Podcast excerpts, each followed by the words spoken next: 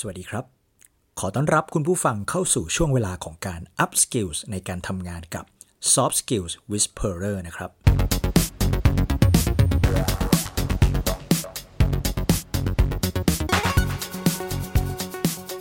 วันนี้คุณผู้ฟังอยู่กับผม เว เวสารัตโทนพลิน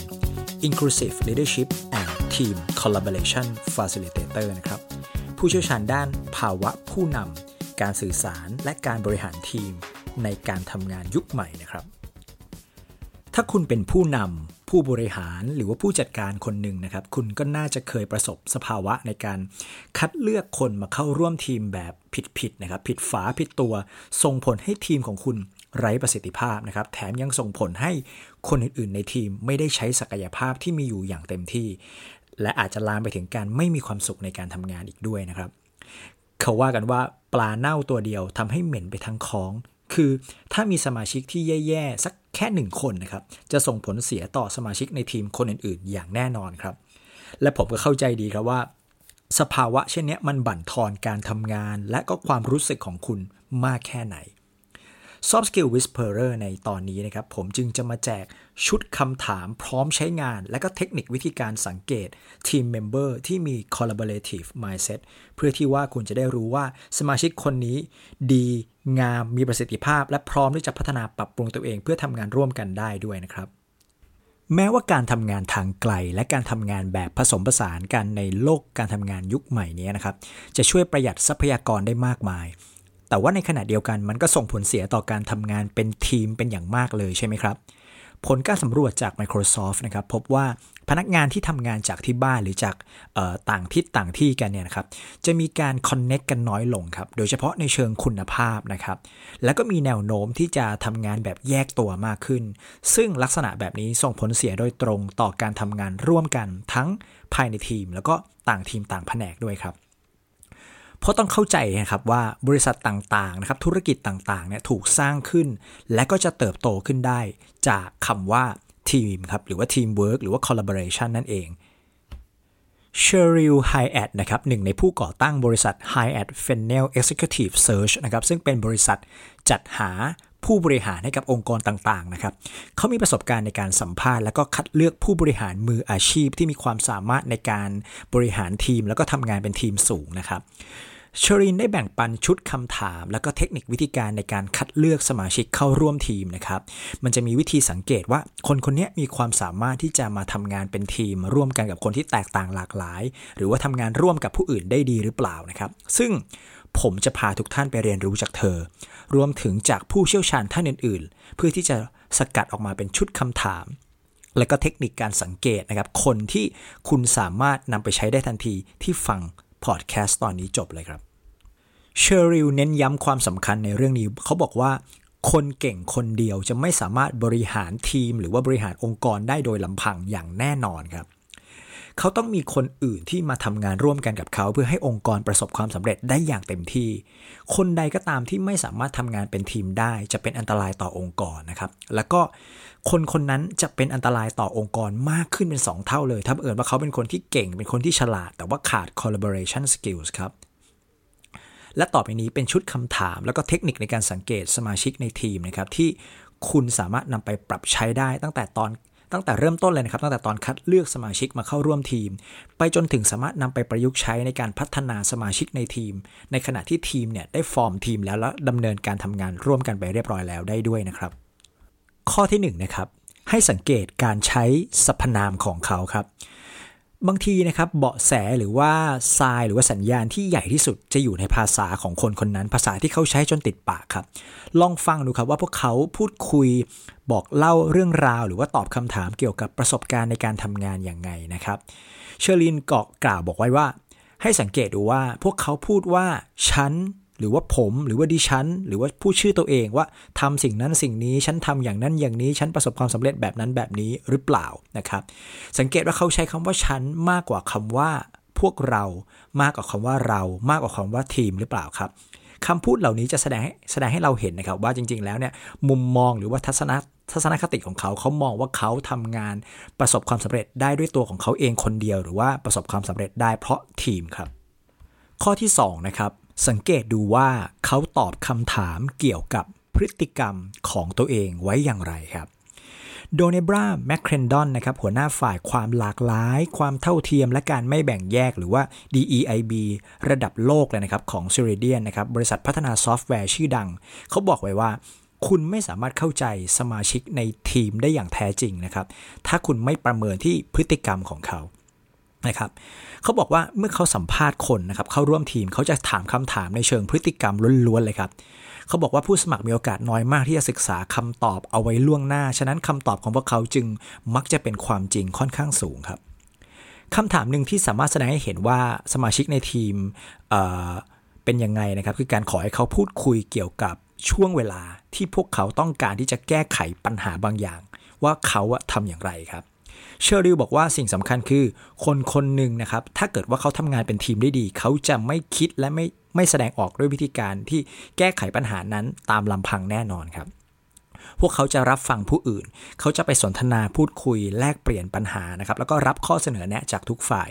คำถามประเภทเหล่านี้นะครับ มีความสำคัญมาก เพราะว่าคุณจะสามารถเข้าใจว่า พวกเขาตอบสนองอย่างไรต่อสถานการณ์ที่อาจจะเรียกว่าเป็นปัญหาที่ต้องทำงานร่วมกันเป็นทีมครับ ข้อที่ 3 นะครับ สังเกตดูว่าเขาแบ่งปันความสำเร็จที่เกิดขึ้นอย่างไรครับ คนส่วนใหญ่ต้องการพูดคุยเกี่ยวกับจุดแข็ง และก็ความสำเร็จส่วนตัวของตัวเองนะครับ แต่ว่าเชอริลบอกว่าคุณสามารถถามคำถาม เพื่อให้เขาอธิบายเกี่ยวกับความสำเร็จในการทำงานที่ผ่านมาของเขาได้ครับ ถามกว้างๆได้ครับ ตัวอย่างเช่น ผู้สมัครเข้าทีมสามารถพูดได้ว่าเขาเป็นคนที่จะที่ออกแบบเชิงกลยุทธ์นะครับ แต่ถ้าเขามีทักษะหรือว่ามี mindset ในการทำงานเป็นทีม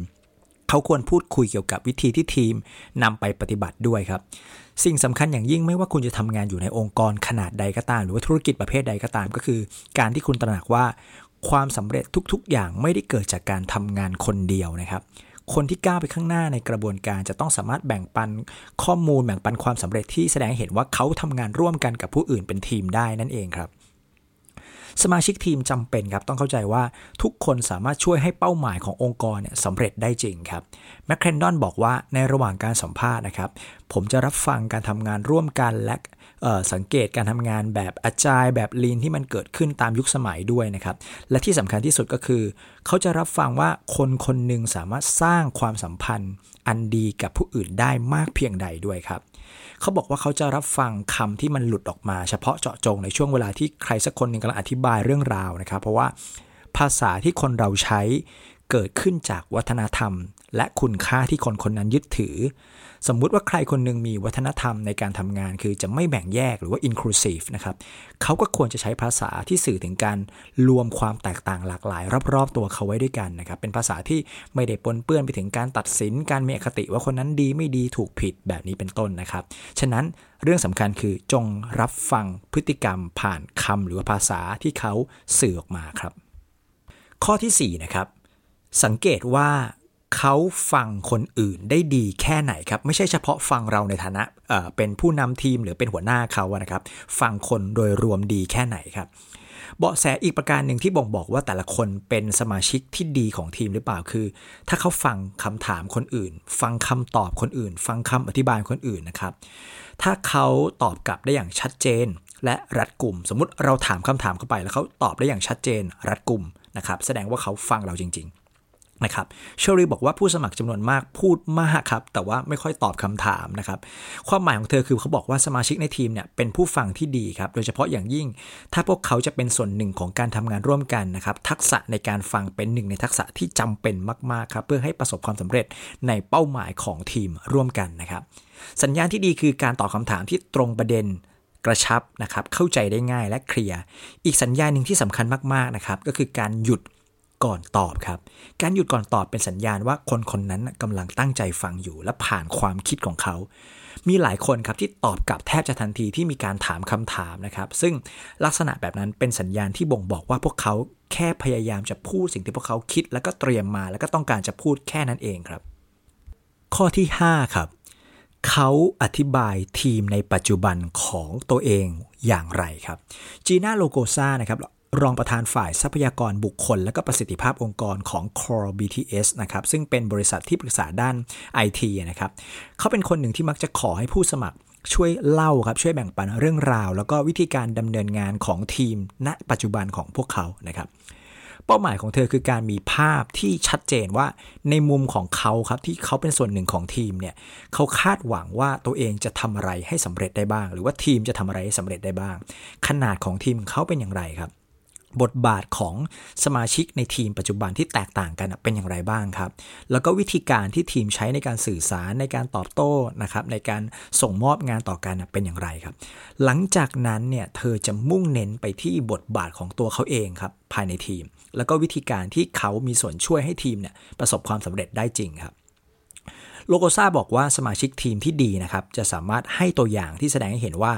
ตัวเขาเองอะเป็นเป็นหนึ่งหรือเป็นผู้มีส่วนร่วมที่กระตือรือร้นภายในทีมครับ เช่นอบอกเล่าเรื่องราวที่แสดงออกถึงการร่วมมือกับสมาชิก คนอื่น ๆ ในทีมนะครับเพื่อบรรลุเป้าหมายของทีม การที่เขาเป็นฝ่ายไปขอคำแนะนำขอ feedback จากเพื่อนร่วมทีมนะครับการมองหาและริเริ่มลงมือปรับปรุงกระบวนการแบบเชิงรุกแบบ proactive เลยนะครับหรือการริเริ่มดำเนินการในงานที่อาจจะไม่ได้รับมอบหมาย แต่เขาสามารถที่จะประเมินได้ว่ามันทำให้ประสบความสำเร็จได้ดีขึ้นก็ได้ครับ เทเลอร์โรนะครับผู้อำนวยการฝ่ายความสามารถที่ Wistia นะครับซึ่งเป็นบริษัทแพลตฟอร์ม host วิดีโอแห่งหนึ่งนะครับเขาบอกว่าเขามักจะใช้คำถามที่บอกว่า คุณคิดว่าตัวเองนำอะไรเข้ามาในบรรยากาศการทำงานของทีมคุณนะครับ เพราะว่าอะไรครับ เพราะว่าหลายคนคิดแต่สิ่งที่พวกเขาจะได้รับจากการทำงานกับผู้อื่น ไม่ใช่สิ่งที่พวกเขามอบให้ครับ สมาชิกในทีมที่มีทักษะความสามารถที่แท้จริงจะเข้าใจถึงผลกระทบของการมีส่วนร่วม เชิงบวกต่อ dynamic ของทีมนะครับ พวกเขาจะสนุกกับการยกระดับทีมรอบตัว แล้วก็ภาคภูมิใจกับสิ่งนั้นด้วยครับ โดยสรุปนะครับ ชุดคำถามก็คือการตั้งคำถามที่เน้นให้เขาแสดงความคิดความเชื่อ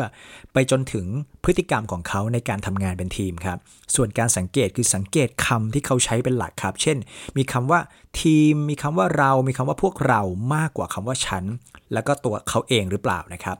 แล้วก็เป็นการอ้างอิงความสำเร็จที่เกิดขึ้นว่ามันเกิดขึ้นจากทีมที่ทำงานร่วมกัน โดยที่เขาเป็นส่วนหนึ่งของทีมนั้นนะครับ ไม่ได้เกิดขึ้นจากตัวเขาเพียงลำพังหรือเปล่าครับ สุดท้ายก็คือทักษะการฟังครับ เพราะว่าเป็นทักษะพื้นฐานที่สำคัญมากๆ ในการสื่อสารแล้วก็การทำงานร่วมกันด้วยครับ ก็จบไปแล้วนะครับสำหรับเรื่องราวในวันนี้ อย่าลืมนะครับว่าเรากำลังเรียนรู้แล้วก็ฝึกฝน skills หรือว่าทักษะนะครับไม่ใช่สะสมความรู้ ซึ่งทักษะทุกๆ ทักษะจำเป็นต้องได้รับการลงมือปฏิบัติฝึกฝนอย่างสม่ำเสมอ เพื่อให้กลายเป็นอุปนิสัยนะครับพบกับ Soft Skill Whisperer ในตอนต่อไปสำหรับตอนนี้ สวัสดีครับ